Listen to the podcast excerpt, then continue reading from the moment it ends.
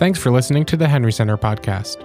We seek to bridge the gap between the academy and the church by cultivating resources and communities that advance Christian wisdom. If you'd like to learn more about the Henry Center, please visit our website at henrycenter.org. There, you can find hundreds of articles, videos, and publications which promote theological understanding. The best way to stay connected with us is to subscribe to our newsletter, though you can also follow us on Facebook, Instagram, Twitter, and YouTube. If you're able, we'd love to see you at one of our upcoming events, hosted at Trinity Evangelical Divinity School.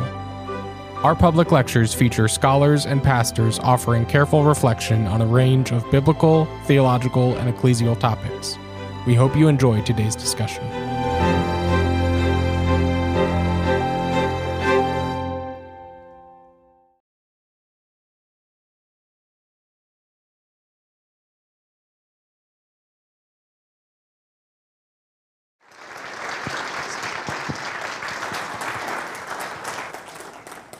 Thank you. It's a privilege to be here. I enjoyed my years as a member of the faculty and have enjoyed friendships with many of the faculty since then, so it is a special delight to be invited back. In this paper, I want to reflect on two questions that I think are integrally related. The first is do Genesis 1 and 2 tell us anything about what God did in creating the world? Or are they only concerned with telling us why the world exists?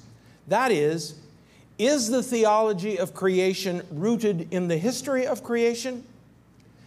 The second is, if this material does tell us something of what God did in creating, how seriously does it address the question of creation out of nothing? I take it that if we answer the first question by saying that these chapters do not address the question of what he did, then the second is somewhat moot. If the only goal of the accounts is to establish a theology of creation unrelated to what God actually did, then what they may say about how he brought the world into existence is a matter of no consequence. On the other hand, if these chapters do intend to tell us something of how God made the world, the question of creatio ex nihilo takes on some importance. To begin to address the first question, I take it that all of us here agree that the Bible is the revealed Word of God, in which the one transcendent, personal, triune Spirit has revealed to us His nature, His purposes for human life, his diagnosis of the human problem, and his solution to the problem in Jesus Christ. But where we might disagree is the basis upon which those truths are presented to us. In particular, how integral to theology is the space time setting in which the theology emerges? Can they be separated? Given that the Bible uniquely among holy books, roots its theological discourse in unique events and persons in time and space, that is, in human historical experience, how much of that setting must we give credence to? And furthermore, what is the function of setting the revelation in time and space? Is it merely stage setting, as it were? Or is that material inseparable from the theological assertions that we may extrapolate from it? For example, does it matter whether there was an Abraham or not? That is, can a true theology of grace and election be extracted from a legend? Of course, we've all heard the cliche fiction often conveys truth better than facts. Apart from the fact that that's a false dichotomy, the much more important question is Does the Bible present itself in that way, as using what are obviously legends and sagas to convey great truth? It does not. On the other hand, we have many examples from the ancient Near East of that sort of thing, perhaps chief of which is the Gilgamesh epic.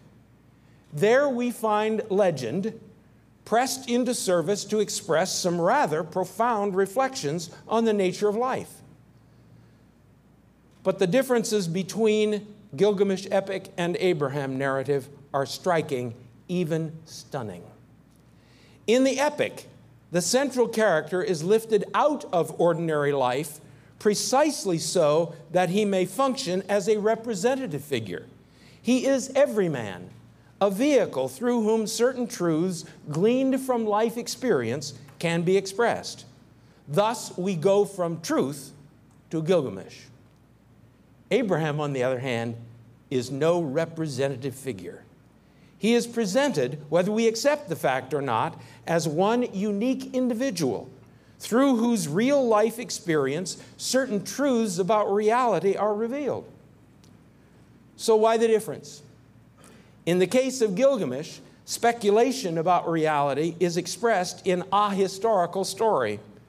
The Abraham narrative, on the other hand, recounts an encounter between God and an actual person in the context of which we encounter Abraham and learn something of the nature of reality, namely, that God is not an arbitrary superhuman, a God, but rather, unlike the gods, is profoundly trustworthy. That is, here, why theology emerges from the what divine activity, including speech, in time and space, rather than the what existing as a vehicle for an intuited why. Now, perhaps you're saying, what does all that have to do with creation? Only this I'm concerned that many of us who willingly grant that biblical theology emerges from the encounters with the divine in human historical experience after Genesis 12 seem all too ready to deny that necessity when it comes to all or parts of Genesis 1 to 11. In other words, it is suggested the modus operandi of Genesis 1 to 11 is different from the rest of Scripture.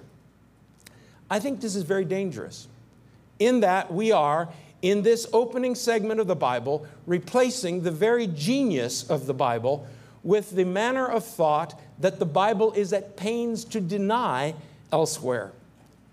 From that point of view, this segment takes certain ideas, perhaps intuitively derived from elsewhere in the Bible or in life, and uses traditional forms from the ancient world as vehicles for those ideas. That is, what is made a vehicle for why, exactly as pagan literature does. My response is on the basis of the rest of the Bible, if we have no reliable indication of what God did in creating, then the why loses its warrant for our acceptance of it. It is speculation, perhaps inspired speculation, but speculation nonetheless, and not revelation. Could God have done that? I suppose so, but I don't know why he would. Furthermore, as I'll try to demonstrate below, there is good reason to believe that he did not.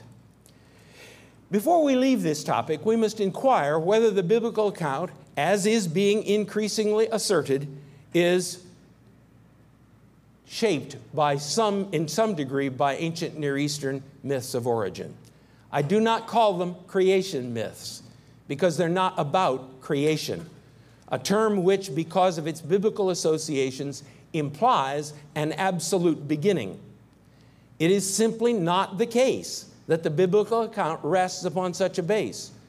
There is far too much of a tendency among modern evangelicals to make much of the many superficial similarities between the Bible and the literatures of the cultures surrounding Israel, and not to pay enough attention to the essential differences between them.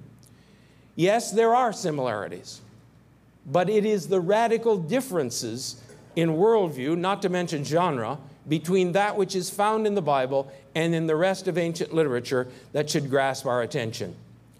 One cannot read the Enuma Elish in its entirety, or even the 85 lines on the building of a temple for Marduk, and believe that Genesis 1 and 2 are really the same kind of literature, or are even thinking of the world in the same ways.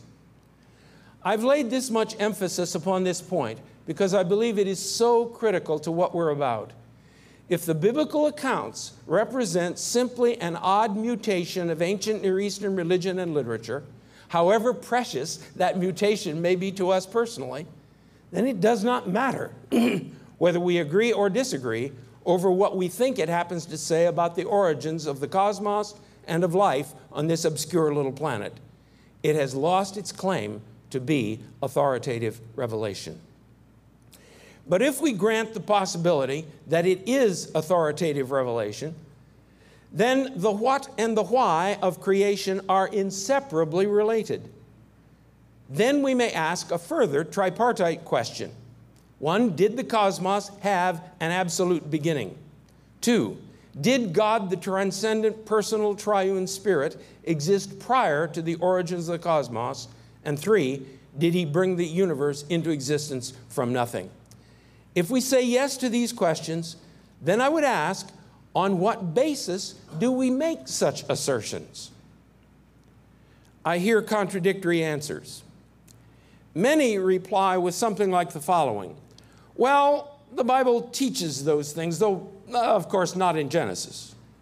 Then I ask, where is creatio ex nihilo taught in the Bible? Is it Nehemiah 9 6? You alone are the Lord. You made the heavens, even the highest heavens, all their starry host, the earth and all that is on it, the seas and all that's in them. You give life to everything. Or is it Psalm 90, verse 2? Before the mountains were born, or you brought forth the whole world from everlasting to everlasting, you are God? Or is it the poem about wisdom in Proverbs 8, 22 to 31?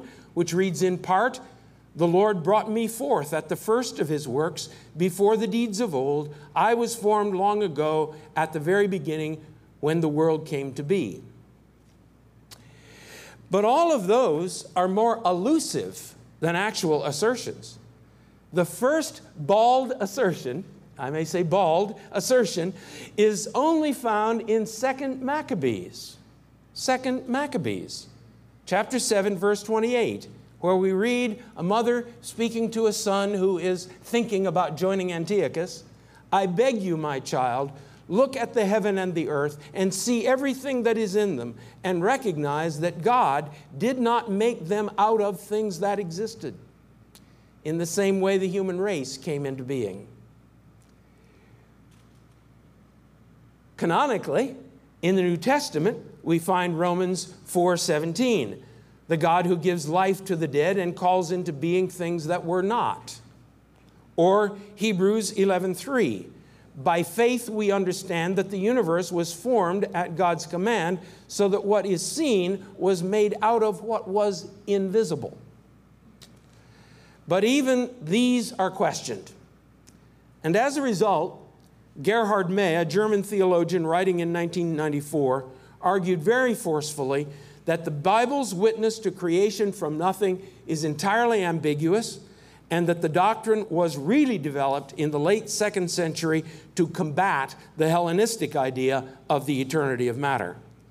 Paul Copan and William Lane Craig have refuted this argument in their book Creation Out of Nothing, and I recommend it very warmly. I don't intend to repeat all the data they present there. However, I do want to underline some of the main arguments and then explicitly argue that unless creatio ex nihilo is not merely implicit in Genesis 1, but is an assumed understanding, a conclusion, if you will, upon which the rest of the biblical writers argue. If that's not the case, then May's argument makes some sense. If in fact Genesis 1 was understood by later biblical writers to teach the truth that God created the earth from nothing, then their elusive references to the idea make sense.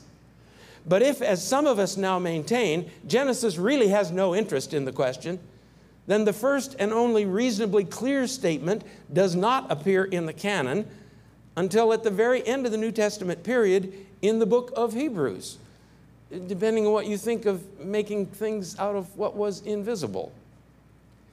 That's hardly a basis for a robust doctrine of creation. On the other hand, if we understand that creatio ex nihilo is not merely implied by the language of Genesis, but is the logical conclusion of what is said there, then we have a foundation upon which the rest of biblical teaching can stand. Furthermore, we have a solid base from which to understand the meaning of creation for Christian faith. All that being said, let me return to the question How does Genesis, and by extension the rest of the Bible, speak to the common notion, not only in the ancient world, but in the modern one as well, that matter in some form or another has always existed? This is the importance of this question. Around the world, apart from the Bible, it is the assumption matter has always existed, and that is as much true today for modern science as it was for Gudea in Sumer. That's the importance of the question. As I've pointed out above, some say the text of Genesis doesn't pronounce on the subject. I say again that if the text does not pronounce on the subject, then the whole doctrine of creation is called into question. Because finally, this is a very strong statement, the entire biblical worldview rests on this point. You see, there really are only two worldviews the biblical one and the other one. The other one says that the cosmos, this psycho socio physical cosmos, is the sum total of reality. There are variations on this theme, but the central point remains the same. It may take a modern slant with some suggestion that matter being the indestructible base, all sorts of energy, including spiritual energy, are derived from it. Or it may take a more ancient form in which the material elements are infused with spirit. The biblical view is unique. It has never been consistently maintained in any other source. That view is that the psycho, socio, physical cosmos is not all there is. There is a triune personal spirit who, while utterly transcending the cosmos, can and does penetrate the cosmos at will. The cosmos only exists because he wills it to. The conflict between those two views did not come to the fore only in the second century AD Hellenistic period. It reaches as far back as history can go. Here is what, if we say that Genesis 1, the account of the origin of the cosmos, has no interest in the question of the eternal existence of matter, we have really made that chapter of no relevance to a biblical theology of creation. But Genesis 1 does address this question. First of all, it asserts that God exists prior to matter. But does it? Recently, at least to some extent, driven by the conclusion that Genesis has the same worldview as its neighbors, the proposal, made first by Ibn Rashi in the 11th century, has gained currency that verses 1 and 2 of Genesis 1 should be translated as when God began to create the heavens and the earth, the earth was without form and void. That is, according to that reading, the text says nothing one way or the other to the point of God's preexistence. Many of you will be aware of the issues involved in this reading, but for those who are not familiar with them, let me recap them briefly. The traditional reading, as found in the King James tradition, takes the opening words as an independent clause, functioning as an opening colophon. In the beginning, God created the heaven and the earth. Here, there can be no question but that God pre existed the cosmos as expressed in the merism heaven and earth. This reading has the full support of the ancient versions. However, the word translated beginning, reshit, appears to be in the form of a construct noun, beginning of. And when it appears with nouns such as rule, it results in a temporal clause translated as in the beginning of the rule of X or when X began to rule. However, if the term is taken as a construct, Genesis 1 1 is the only place in the Bible where it is in construct with a verb. Every place else, Reshit is in construct with a noun. More likely, it should be understood as the versions have understood it, not as a construct, but as a substantive, as it is in Isaiah 46:10. I make the end, acharit, known from the beginning, reshit. Possibly, it might have been thought originally to have an understood, though unexpressed, genitive complement, as in the beginning of time or the beginning of things, but then came to be understood, as it is in Genesis, simply as an independent noun, the beginning. In any case, there is no good reason to vary from the traditional reading, which makes the preexistence of God very explicit. But perhaps the biblical writers conceived of some sort of dualism, whereby both spirit and matter preexisted the present cosmos. This idea gained currency with the rise of the conclusion that all the ancient origin myths began with some sort of primeval matter in chaotic form. This original matter was typically seen as being watery in nature.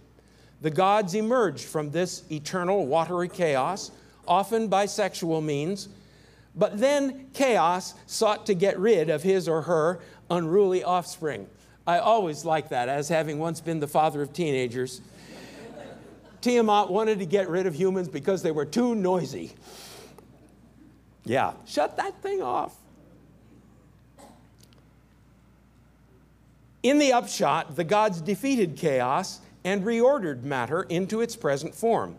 This idea was popularized and applied to the Bible by Hermann Gunkel, writing in 1895. In this light, the reference to without form and void, tohu wabohu, seemed to be a clear reflection of that theme. When that's coupled with the decision to take the opening clause of Genesis 1 1 as a dependent temporal clause, when God began to create the earth, everything was void. It seemed to make perfect sense. Genesis 1 was a sterilized form of an original Hebrew creation myth in which the gods, Elohim, defeated chaos. In this form, when God began to create the chaos, he had to reorder chaotic pre existing matter. The ambiguity regarding whether he himself perhaps emerged from matter was the result of the sterilization process. However, the consensus concerning creation and chaos has begun to be called into question. Students of ancient cultures from Ugarit to Rome have begun to reevaluate their sources and to question whether the struggle with forces of disorder was as determinative for originating order as they had supposed. But beyond that, it is now seriously questioned whether chaos and the so called chaos monster have any relevance for Old Testament studies at all. Rebecca Watson has exhaustively reviewed all the supposed references to chaos in the Bible, especially those in the Psalms, and has reached the conclusion that, I quote, the term chaos should be abandoned in respect to the Old Testament, close quote. As regards Genesis 1, while she counts this as one of the late texts, exilic or later, she does not see tohu wabohu as having anything to do with pre existing chaotic matter. Rather, she follows the lead of David Tsumura, who has convincingly argued that tohu refers to what is empty and uninhabited, not to something chaotic. In summary, then, we can say that it's incorrect to believe that Genesis 1 1 and 2 envisions some pre existent and perhaps resistant matter expressed by Tohu Wabohu, out of which God proceeded to fashion the cosmos. Rather, what it tells us is that God's first creative act was to form the game board, as it were, upon which he would then place the creatures that he spoke into existence. Thus, our text leaves no room for any idea of pre existent matter. It tells us that only one element existed before everything else God, who in his divine will would speak the worlds into existence. We've now discussed what I think of as two links in the chain which establishes that the understanding that God made the universe from nothing is the appropriate conclusion to Genesis 1 1 to 3. The first link is the assertion that in the beginning, before God anything else existed, God acted. There is the preexistence of God. The second link is that matter did not coexist with God, but was made by him. The third link has to do with what it was that God did, and this is the term bara. When the Hebrew text says that God performed the action that the verb bara connotes, what was he doing? First of all, it is of no small consequence that cognates only appear in late Syro Aramaic and in Old South Arabic with the sense of building. There is no cognate in Akkadian or Ugaritic. There is no equivalent concept in Sumerian or Egyptian. Yet the concept occurs some 50 times in the Hebrew Bible. This fact strongly suggests that the concept it expresses is one that is unknown elsewhere. That's exactly what we would expect, given the fact that none of the surrounding cultures know anything of a God who pre existed matter, bringing matter into existence, both non physically and non mechanically. A second important point is that the only subject used for this verb is God. Thus, it has a profoundly theological significance. This is something unique that only God does.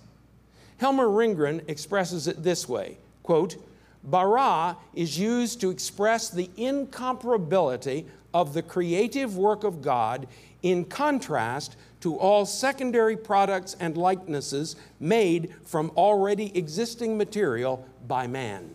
Close quote. W.H. Schmidt makes the following trenchant observations. One, there is no evidence whatsoever that bara 1, create, kal and nifal, is derived from the same root as bara 3, pl, to cut. Two, citing Wellhausen, the term stands for nothing else than the creative agency of God as opposed to all human shaping and making. Three, no material from which God performs this activity is ever mentioned. Four, the objects vary, but they are always special, extraordinary, new. And five, God's activity, quote, brings about something new, which as such did not exist before, close quote. While both Ringgren and Schmidt mention in asides that the word does not explicitly express creation out of nothing, both their discussions make it clear that such an understanding is not ruled out. This is exclusively divine activity involving no expressed material, contrasting with the way in which humans make things, as a result of which something that has not existed before emerges. Let me say that again. This is exclusively divine activity involving no expressed material, contrasting with the way in which humans make things, as a result of which something that has not existed before emerges. Even in the case where something did exist before, as for instance the heart in Psalm 51:10, where David asks that God would create a new heart in me, it appears that the writer is not asking for a renovation of his previous self construct, but for a completely new one, one that is not defiled by self serving sin.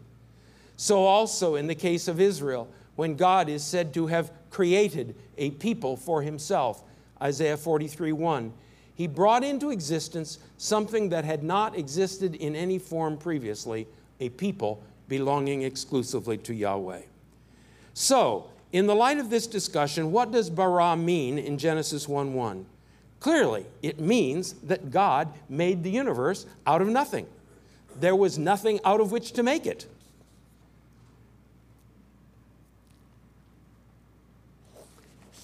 So Foerster can say in Genesis 1 here, creation is an action, it arises out of nothing but the Word of God. Unquestionably, the Apostle John agrees with this understanding as he begins his gospel with the classic words In the beginning was the Word, and the Word was with God, and the Word was God, and he was with God in the beginning. Through him all things were made, without him nothing was made that has been made.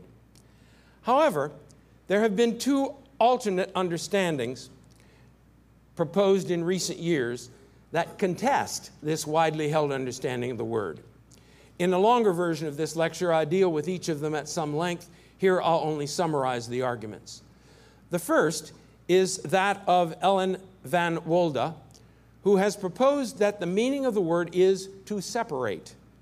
The major argument against such an idea is that while bara is regularly paralleled with words having to do with make, shape, and form, it is never paralleled with words having to do with separation.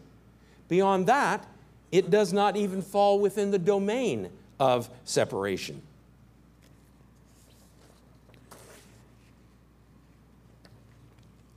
A second recent proposal for the understanding of bara comes from John Walton.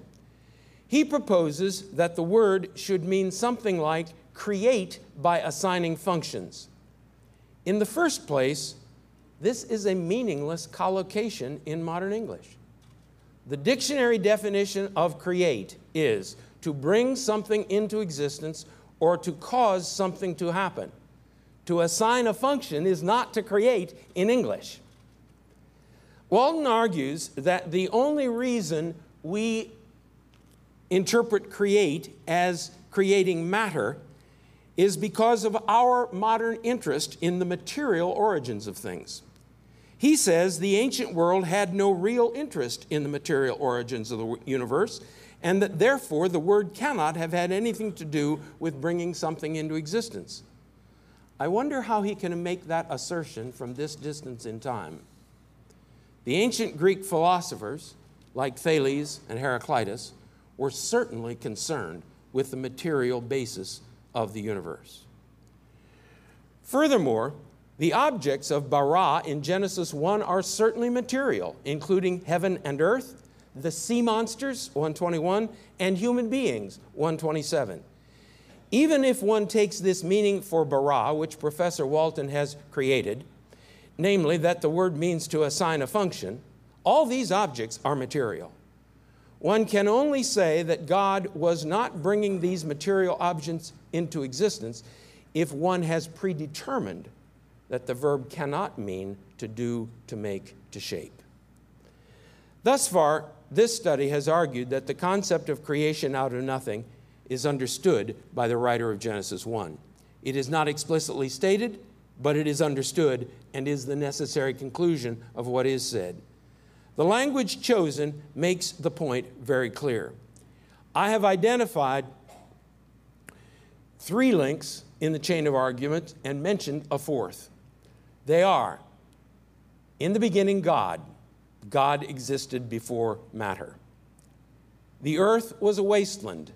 Matter did not coexist with God. Created. God brought something new into existence that had not existed previously. For God spoke. Matter did not emerge from the body of God.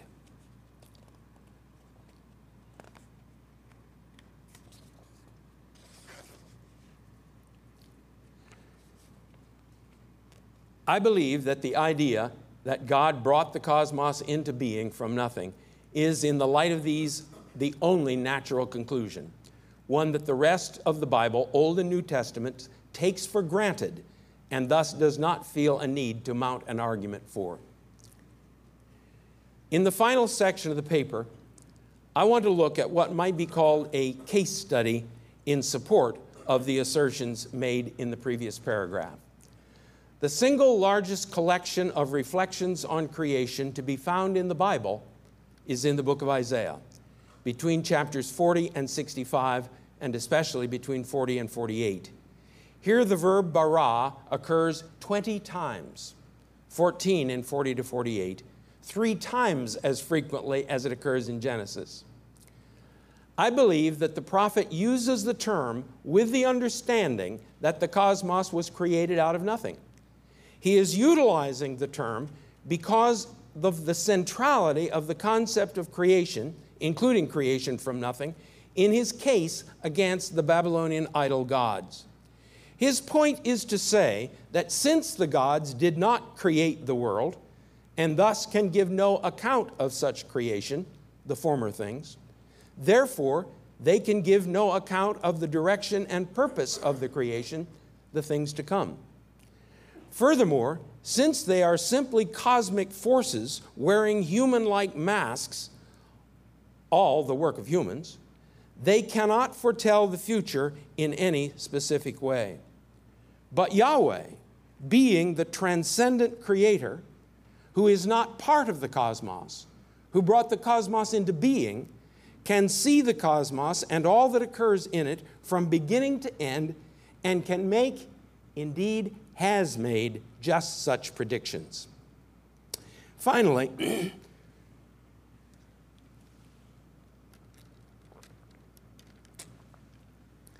excuse me, being the creator, unfettered in any way except by his righteous love, he can deliver his people from exile, something unheard of and deemed impossible, and in the end, create a new heaven and new earth. In all of this, the continuing emphasis upon Yahweh's ability to do new things, things that had never occurred before. Here is where the assumption of creation out of nothing comes into play. These things that Yahweh was going to do had no prior existence. They were de novo. The gods, part of the never ending cycle of existence, could only do differing versions of what they'd always done and always would do. That cosmos has no beginning and no end. In it, one can never be truly delivered from the past. Salvation can never be transformation, but only self realization. In the longer form of this paper, I have surveyed all of the 20 occurrences. However, for the purposes of this lecture and your ability to sit, I have chosen a selection which I believe make the point adequately.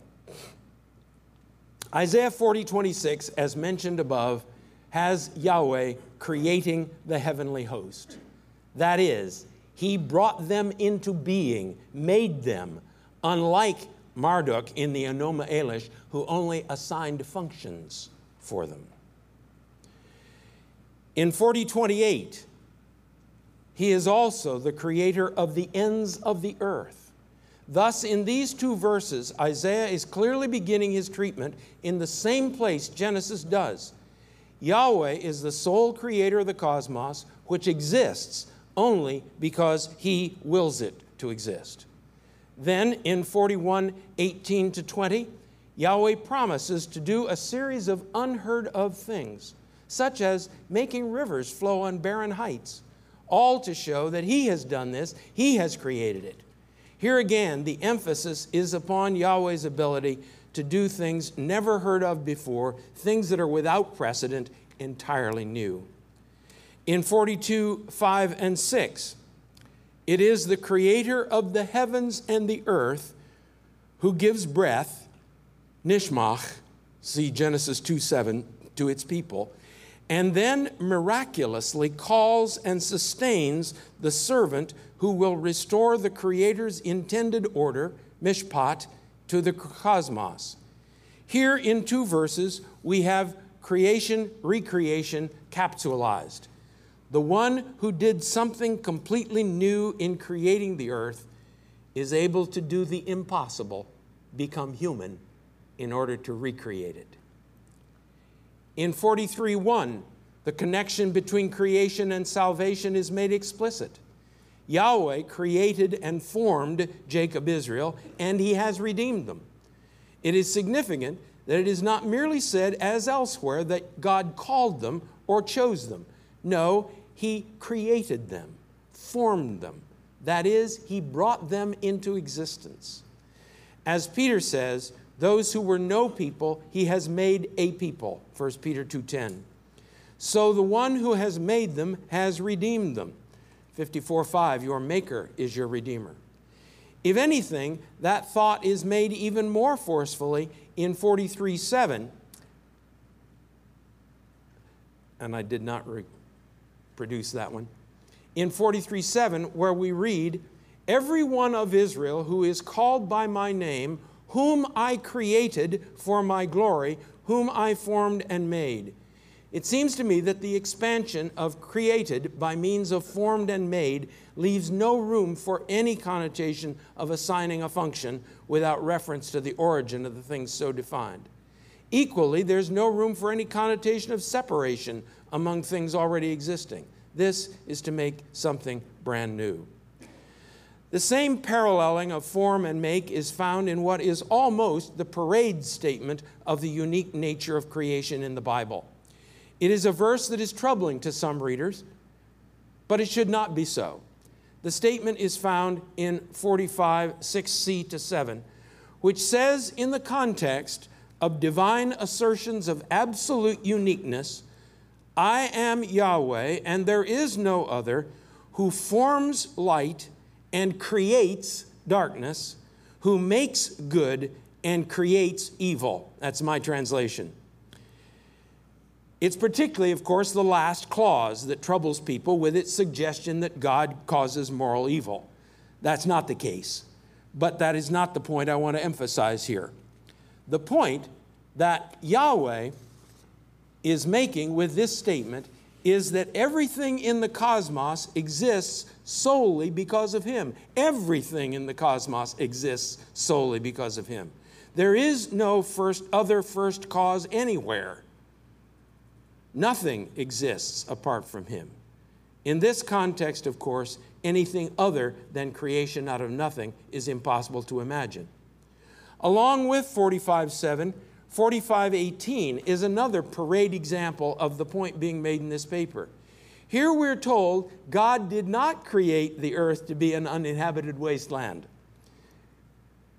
If in fact it is the tendency of the world as we know it to return to such a state as the second law of thermodynamics would have it, that's not what the Creator intended. Nor is the world meaningless and purposelessness. He did not speak secrets in a land of darkness. This is the diametric opposite of the dark, meaningless, shapeless, watery matter that ancient people from Sumer to Rome thought was the eternal state of things from which human security had to be continually wrested.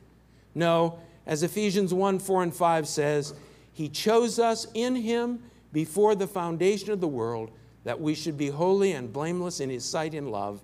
He predestined us for adoption to sonship through Jesus Christ.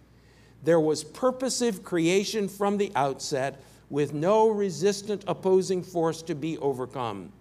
Thus, 4610 can say, I make known the end from the beginning.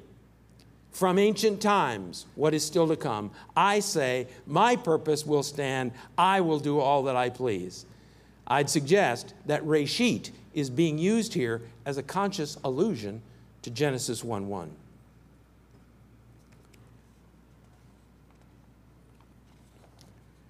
The final occurrences of bara in the book of Isaiah are of great significance.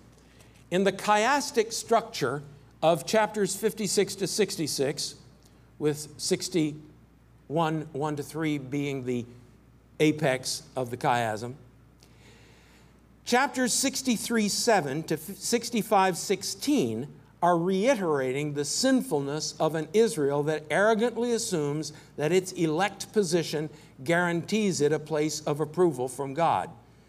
That's paralleling the first treatment of that subject, which is found in 56.9 to 59.15a. Chapter 65 uses harsh language to describe this condition, ultimately contrasting you, the arrogant self righteous, with my servants, who are contrite and faithful. That's in verses 8 through 16. This subunit closes with the statement concerning the servants For the past troubles will be forgotten and hidden from my eyes. That leads into the description of final redemption, 65, 17 to 25. This is the kingdom of the Messiah. 6525's clear allusions to 11, 6 to 8, concluding with the quotation of 11, 9a, there will, no one will be, do harm in all of my kingdom. That conclusion makes it plain the allusion. With the poem ending on that note, it is very significant that the opening verse of the poem contains a clear allusion to Genesis 1 1. See, I will create new heavens and a new earth. The former things will not be remembered, nor will they come to mind. It seems to me unmistakable that the prophet is drawing on the idea of creation out of nothing as, it looks, as he looks at what is to come. Just as the original creation had no pre existing basis, neither will this new one. Thus, he says that the former things, the original creation, and the tragedy that enveloped it, will not even be remembered. Instead, Yahweh will create something completely new. The repetition of create in verse 18 is not accidental. The redeemed will rejoice forever in this new creation, for he will create a new Jerusalem that will be a delight and not a reproach. I say again that the prophet is assuming the doctrine of creation out of nothing, as his inspired imagination sees the new creation. Will there be continuities? Of course. It's a new Jerusalem. But it will not be the old Jerusalem renovated, it will be a new start. This is what is in the mind of John when he speaks of a new heaven and a new earth coming down out of heaven. Revelation 21 1. The allusions to Isaiah 65 17 to 25 are all through Revelation 21 1 to 5. And those allusions reach their climax with the royal pronouncement in verse 5 I am making everything new. For Isaiah, creation involves that divine activity whereby something without precedent comes into being, something that is not dependent upon or conditioned by any preceding element. The prophet uses the word in this way because this is his understanding of the word and the concept based upon his understanding of the initial assertions in Genesis 1 and following. As we bring this discussion to a close, the words of Alan J. Torrance are most appropriate. Finally, the collective effect of all the above, what he had said previously in the article, should be to affirm in the most radical way that Christian faith knows no doctrine of creation that is not a doctrine of creatio ex nihilo. Thank you very much.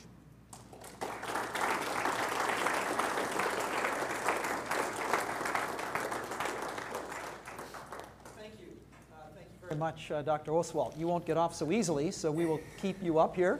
Uh, and uh, there will be, I'm sure, a number of uh, questions asked. I would ask, we've got some microphones uh, to your left and right. Uh, and so if you have a question that you would like to ask Dr. Oswalt, please make your way to the microphone, and he will be glad to respond to that. as you are thinking about these things, let me ask a question. Um, a couple of things, actually.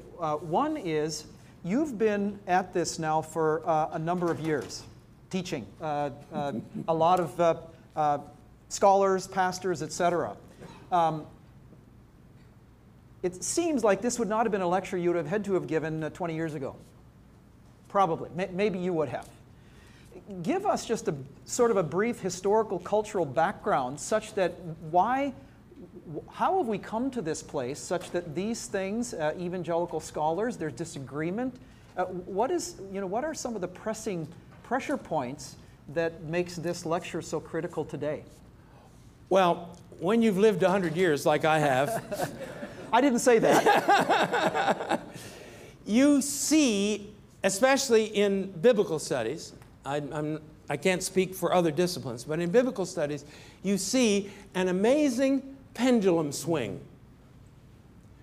When I began my seminary work, Neo Orthodoxy, or the biblical theology movement, whatever you want to call it, had gained a lot of traction. So the pendulum that had swung over here with Wellhausen had swung considerably back. You could read Eichrodt, you could read von Rad, and you could find exciting stuff there. Yeah, they would buy into JED&P, but they basically eviscerated it in the process.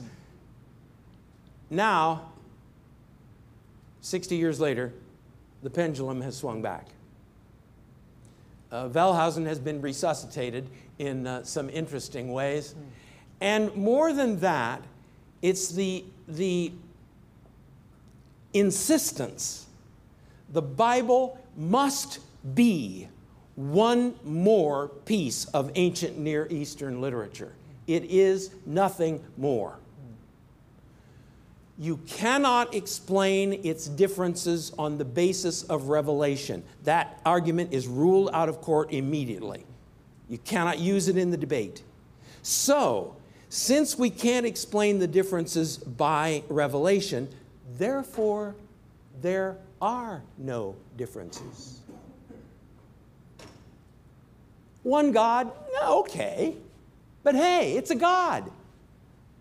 They believe in lots of gods. These people believe in one God. That's not a difference.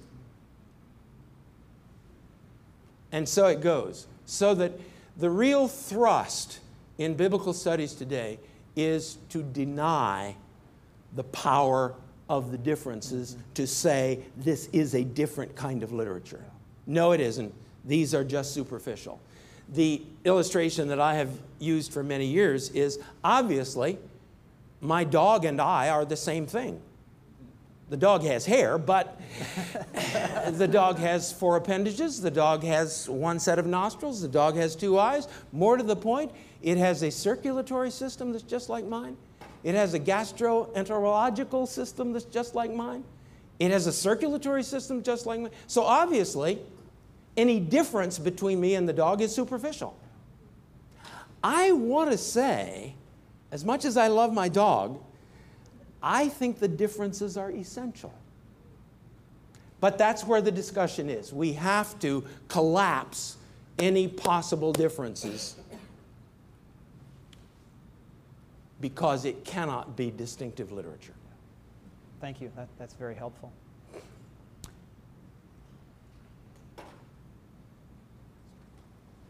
Ryan, please, and then Dick. Dr. Oswalt, thank you so much uh, for this great lecture. I have a question about uh, you're um, taking us to Isaiah 65 there at the end, and you're making the connection of the, the bara, that common theme. What do you see as the implications of that for thinking about our eschatology, uh, specifically the continuity between this earth and the new earth, the new heavens, new earth to come? It would seem like uh, an implication of your view of that text could be well, because bara always involves this creation out of nothing component, we've got to say that for the new creation as well.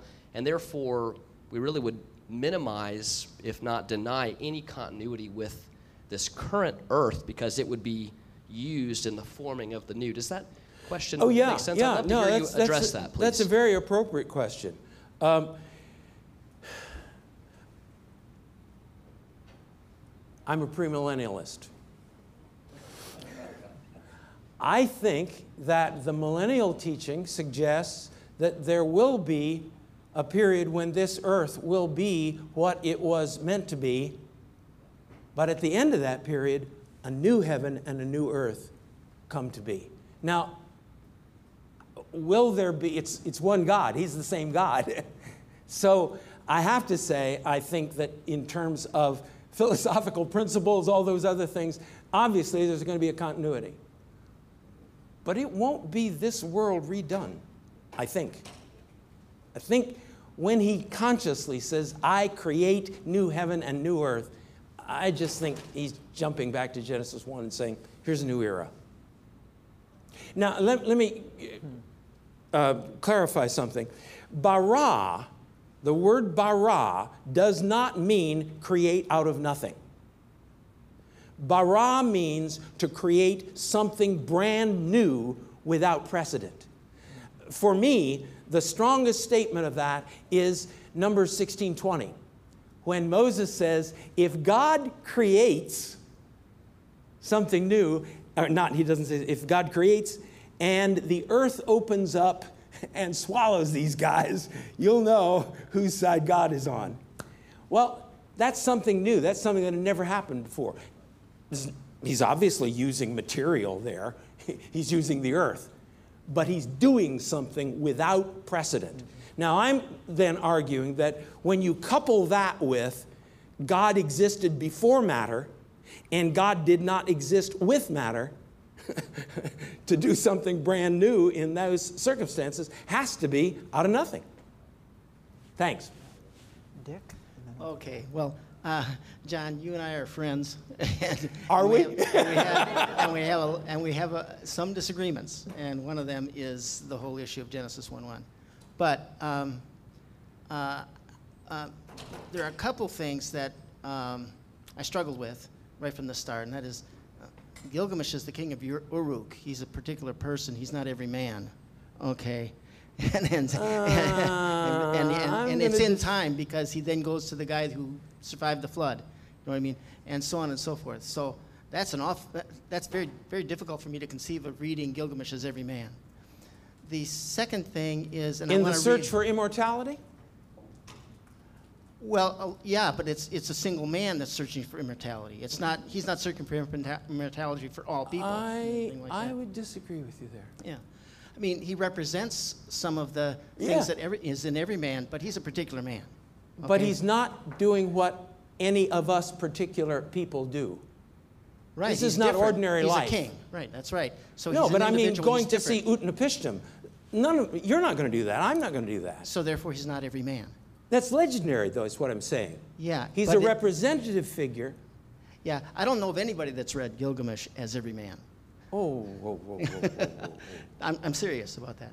The second thing is that in uh, Genesis uh, 1, you mentioned bara, but I think you've corrected yourself here because you mentioned in a series that it includes creation without any other previ- previous existent matter.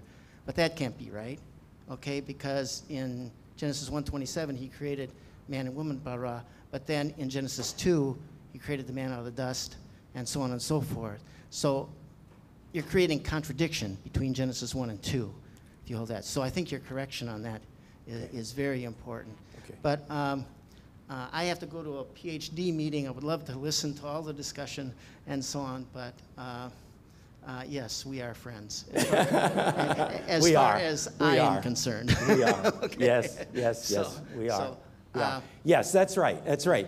Bara does not in itself mean creation out of nothing. It means create something without precedent. So thank you for eating and running, Dick. we understand. And we'll you. wait to say bad things about you till you're gone. Thank you. Good. No, good we will not discussion, say bad things. Yes. Thank you, thank As- you. As colleagues, yes, please.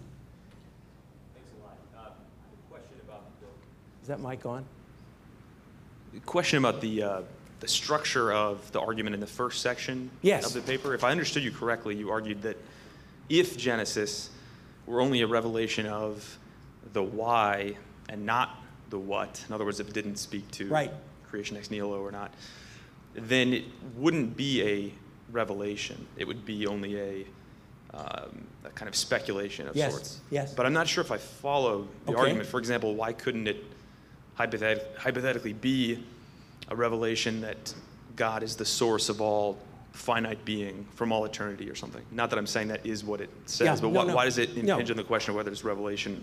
Yeah, yeah. Yeah. Um, and, and this is why I said, could God have done that? Yes, I think he could have, I, I, I, presumably. My problem is, I see the rest of Scripture rooted continuously in what God does in unique events and persons in time and space. And on the basis of that, he then says, This is who I am. I just, I cannot understand why he would not do that in Genesis 1 to 11. Uh, mm-hmm. yes, Genesis 1 to 11. Mm-hmm. So I'm saying that on the basis of what constitutes revelation mm-hmm. from Genesis 12 on, why wouldn't that constitute revelation from Gen- in Genesis 1 to 11? Sure, yeah. And, and that makes sense to me, but it's more if, if we grant that God could do it, then it seems Yeah. like it would follow that he could reveal it Yes. as well. Yes. But, so, Yeah. but yeah. Okay, no, thanks. That's, that's helpful. Thank you. Thank you. Yes. Yeah, yeah, just, yeah, please uh, go to a mic, microphone. First question, talking about ancient civilizations. Yes. Pre-biblical times, they did not have the worldview of improvement. It was basically doing correct what you did before. The whole idea of creating something new was a whole new concept and caused the advancements where it was the idea of mankind to also create something new and to advance its societies. So, with that, if a society, mankind, removes the biblical God, you, you want to continue on from that statement? I think you could. Absolutely, absolutely. I mean,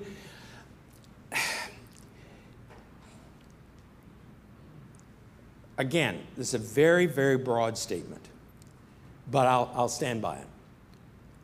It's from the biblical worldview that we get history. It's from the biblical worldview that we get the value of the individual.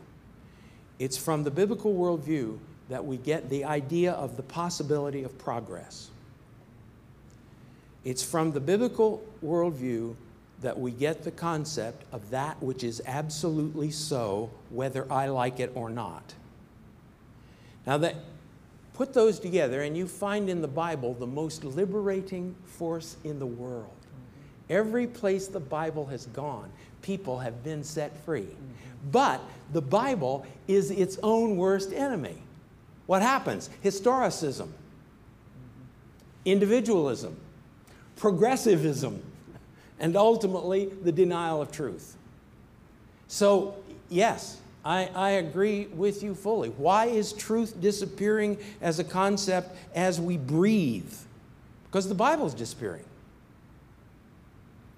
Cut out the idea that there is a sole creator who is not this world, who is absolutely reliable, and truth dissolves like snow in sun. So, yes, the whole idea, and, and you know, it, it, it starts, excuse me, I get excited about these things. It, it starts with Abraham. Abraham, I dare you to leave your whole support system behind and go to some place you don't know, and I'll tell you when you get there. And I'll give you the things you long for prophecy and fulfillment. There is progress. There is the possibility of creating that which is new.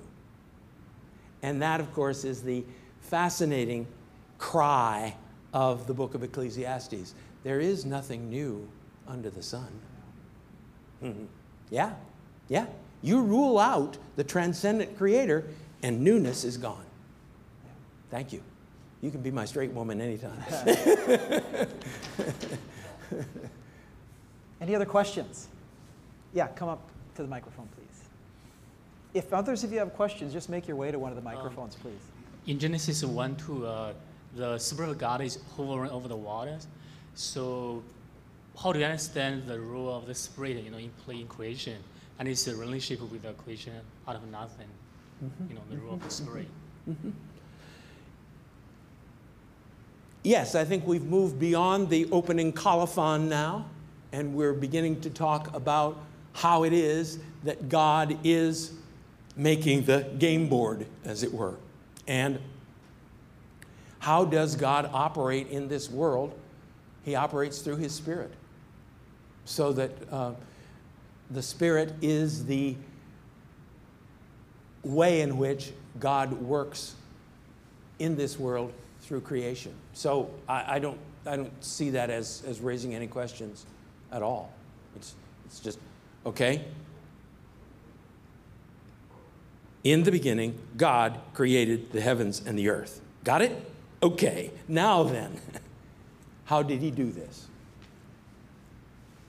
Through his own spirit involvement in the world, he began to shape what he had brought into existence as a place for humans ultimately to live. Thank you. Jeffrey? Thank you, Dr. Oswalt, for that lecture. Uh, I, like you, have reservations with uh, Dr. Walton's material functional distinction or dichotomy. Uh, it's also clear that he's trying to resist this sort of naive or simple concordism. Um, it's easy to conflate the Big Bang with ex nihilo And so I think it'd be helpful if, for you to maybe help us understand what's different about ex nihilo from the Big Bang. Why is it not merely a statement about material origins? What else is at stake? Um, and would you want to see any kind of similarity between ex nihilo and Big Bang, or do you see them as distinct, as different, different claims?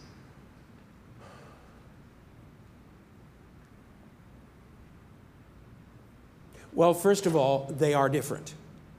Uh, Big Bang Theory has no other purpose than to try to understand how this material cosmos exists. The place that was exciting for so many is that it does suggest an absolute beginning, which prior to that was poo pooed on every hand. This is a universe that has always existed and will always exist in its present shape. No. there was a point when it did not exist in this shape, and bluey, here we are. So, to that extent, there is a connection. But I would certainly want to uh, say as, as loudly and as forcibly as I can the purpose of Genesis 1 and 2 is not, first of all, to tell us what God did. The purpose of Genesis 1 and 2 is to tell us who He is, who we are, why the world exists, and what He made us for. Its purpose is theological, whereas the whole Big Bang Theory, its purpose is strictly material. Now, the other thing that oftentimes, um, you know, I, I very much appreciate Hugh Ross and all that he's done, but one of the pushbacks that is brought to Ross is, well, who knows what there was before the Big Bang? Maybe a black hole existed forever. And one day it just got too heavy and blew up. So, no, I don't think the Big Bang Theory, though it is supportive of the idea of creatio ex nihilo, it certainly does not necessitate it. But in the idea of an absolute beginning, which I think is what Genesis teaches us, yes, to that extent, I think there is an overlap, and we can say, how interesting. Uh, but on the other hand, as has always been the case, I think we always have to look at scientific discovery with respect and with caution because what they say today may be very different from what they say tomorrow. And it is only the Word that is eternal. And uh, so we can say, thanks, glad for this, but ultimately, and, and you know, here's, here's where John Walton and I would agree. I, I, I certainly, he would say, I think, to me, well, John, you are, you are saying that the purpose of Genesis is to tell us the material origins of the universe. And I want to say, no, I'm not saying that. I'm just wanting to say, I think, I think that the theological assertions are inseparable from the statements about what God did. Now, I have friends who will say, oh, then in that case, you are a 24 hour, seven day creationist, aren't you? And I say, no. I don't think that what God did as described in Genesis limits us to that understanding of what He did. I think there are multiple possibilities there. But I simply want to say, I, for me, the why, the theology, is inseparable from the what. God did something, and as a result of that, I know what reality is. Does that get at it? Another question? Uh, as, yeah, make your way to the microphone, please. Thank you. Is the bara, if I'm using the word correctly, the ultimate bara is the salvation of the individual, the making something new? I guess I would say, I guess I would say there is a continuity. Okay. from the original bara. God brought something into the world, into existence that did not exist previously. And the continuity is He can make something new in me. And Psalm 51:10, create a new heart. Yeah, yeah. Transformation is possible. Our world does not believe that. No, the best you can hope for is self realization. Just become more of what you are. And I think the Bible says, no, be not conformed to this world, but be transformed. Yeah. Woohoo! Amen. Uh, let me, we've got a few minutes left if you've got questions. Let me ask this. Uh, the theme this year is affirming the doctrine of creation. You've started uh, wonderfully with the creatio ex nihilo.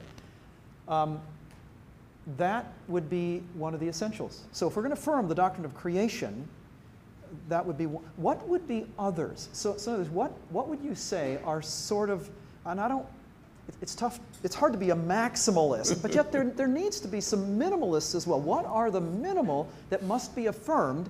And what are some, Dr. Oswalt, that you would say those matters we could agree to disagree on? But what would you perceive to be some of the essentials on a doctrine of creation? Well, I'm sorry that my friend Dick Averbeck isn't here to correct me, but uh, since he isn't,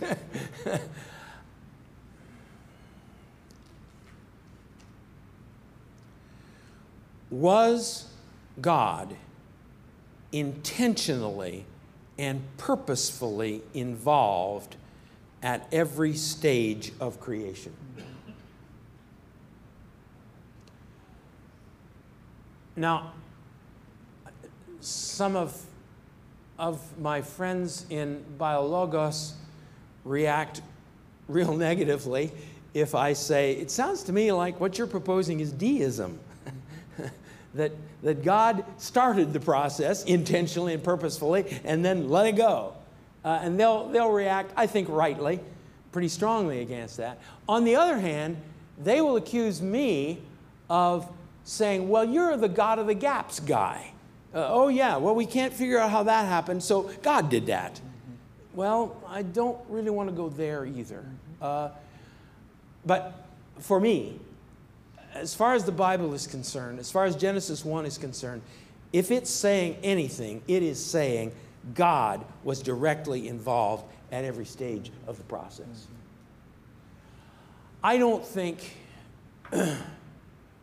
time is an essential. Mm-hmm.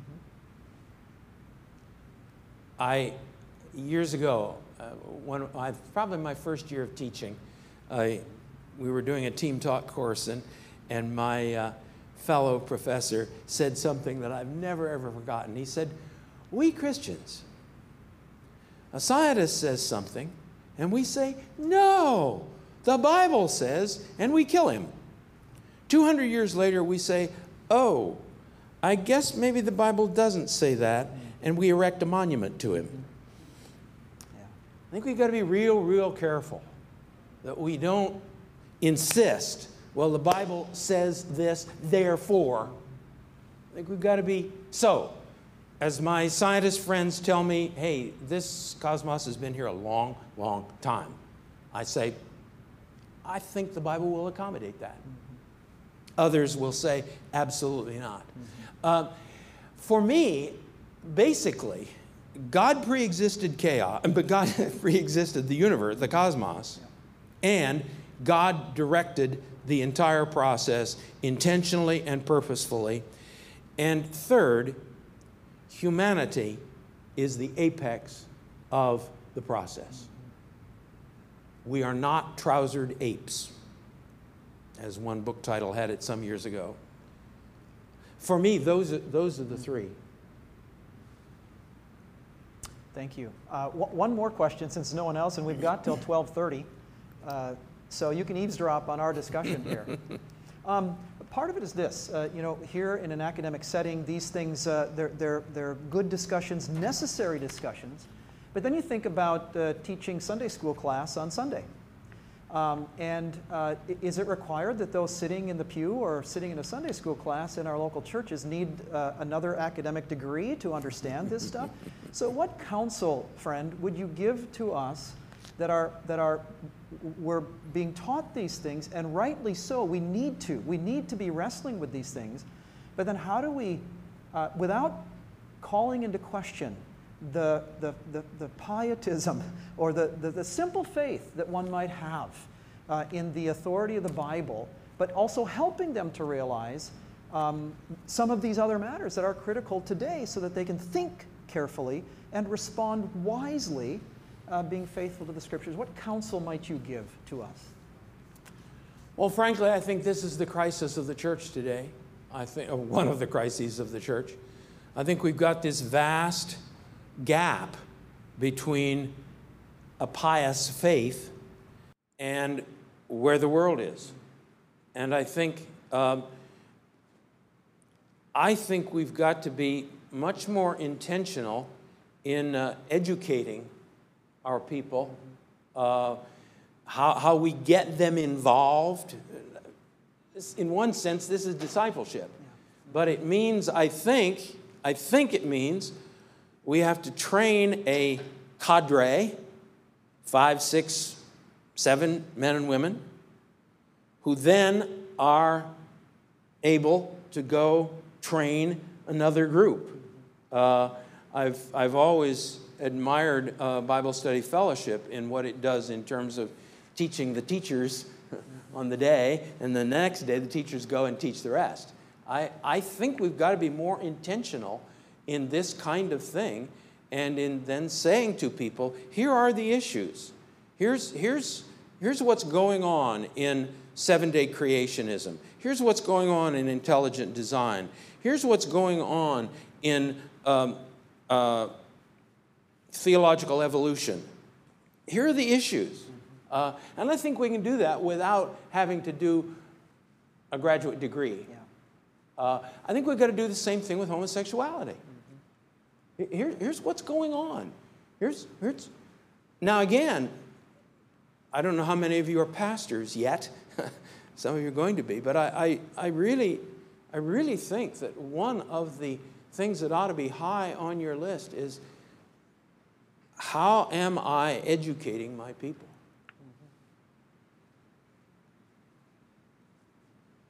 Thank you for that. Let's uh, thank Dr. Oswalt for lecturing. Thank you. And, thank, thank you all as well for the good questions. You know, in light of the last thing that you just said, uh, uh, it's why I taught for a decade senior high school students, for that very reason. Yeah. Uh, teaching them things so that when they would leave home or leave the church, uh, and when they would be exposed to these things, it would not be the first time they heard it. Yeah. And oh, that yeah. they would then oh, they, yeah. they, would then either it's an either or. Either yeah. you retain your Christian faith. Idiots believe what you believe, right. or intelligent people believe yes, that. Right. Yeah. And just to prepare them for that. The other thing I would say regarding this topic is, um, and I, I, I, say it only because it's, it's on uh, the website, we held a conference here on Trinity's campus last January and the pre conference addressed the age of the universe. The final session of that addressed, uh, it was a breakout session we, of pastors, of 230, 40 pastors and leaders, to talk about these very issues, issues on, the, on the age of the universe. And uh, that material is on the, web, uh, the website, Free Church website, Theology Conference 2017, if you're interested. But, Great. but it's encouraging to hear that affirmation or recommendation. There are some good resources that are out there. Well, I'd ask you to please stand. Uh, and if you've got questions that you'd like to uh, uh, talk to Dr. Oswalt, please, he'll be here for a few minutes and would be glad to uh, um, visit with you. But let's close in a word of prayer.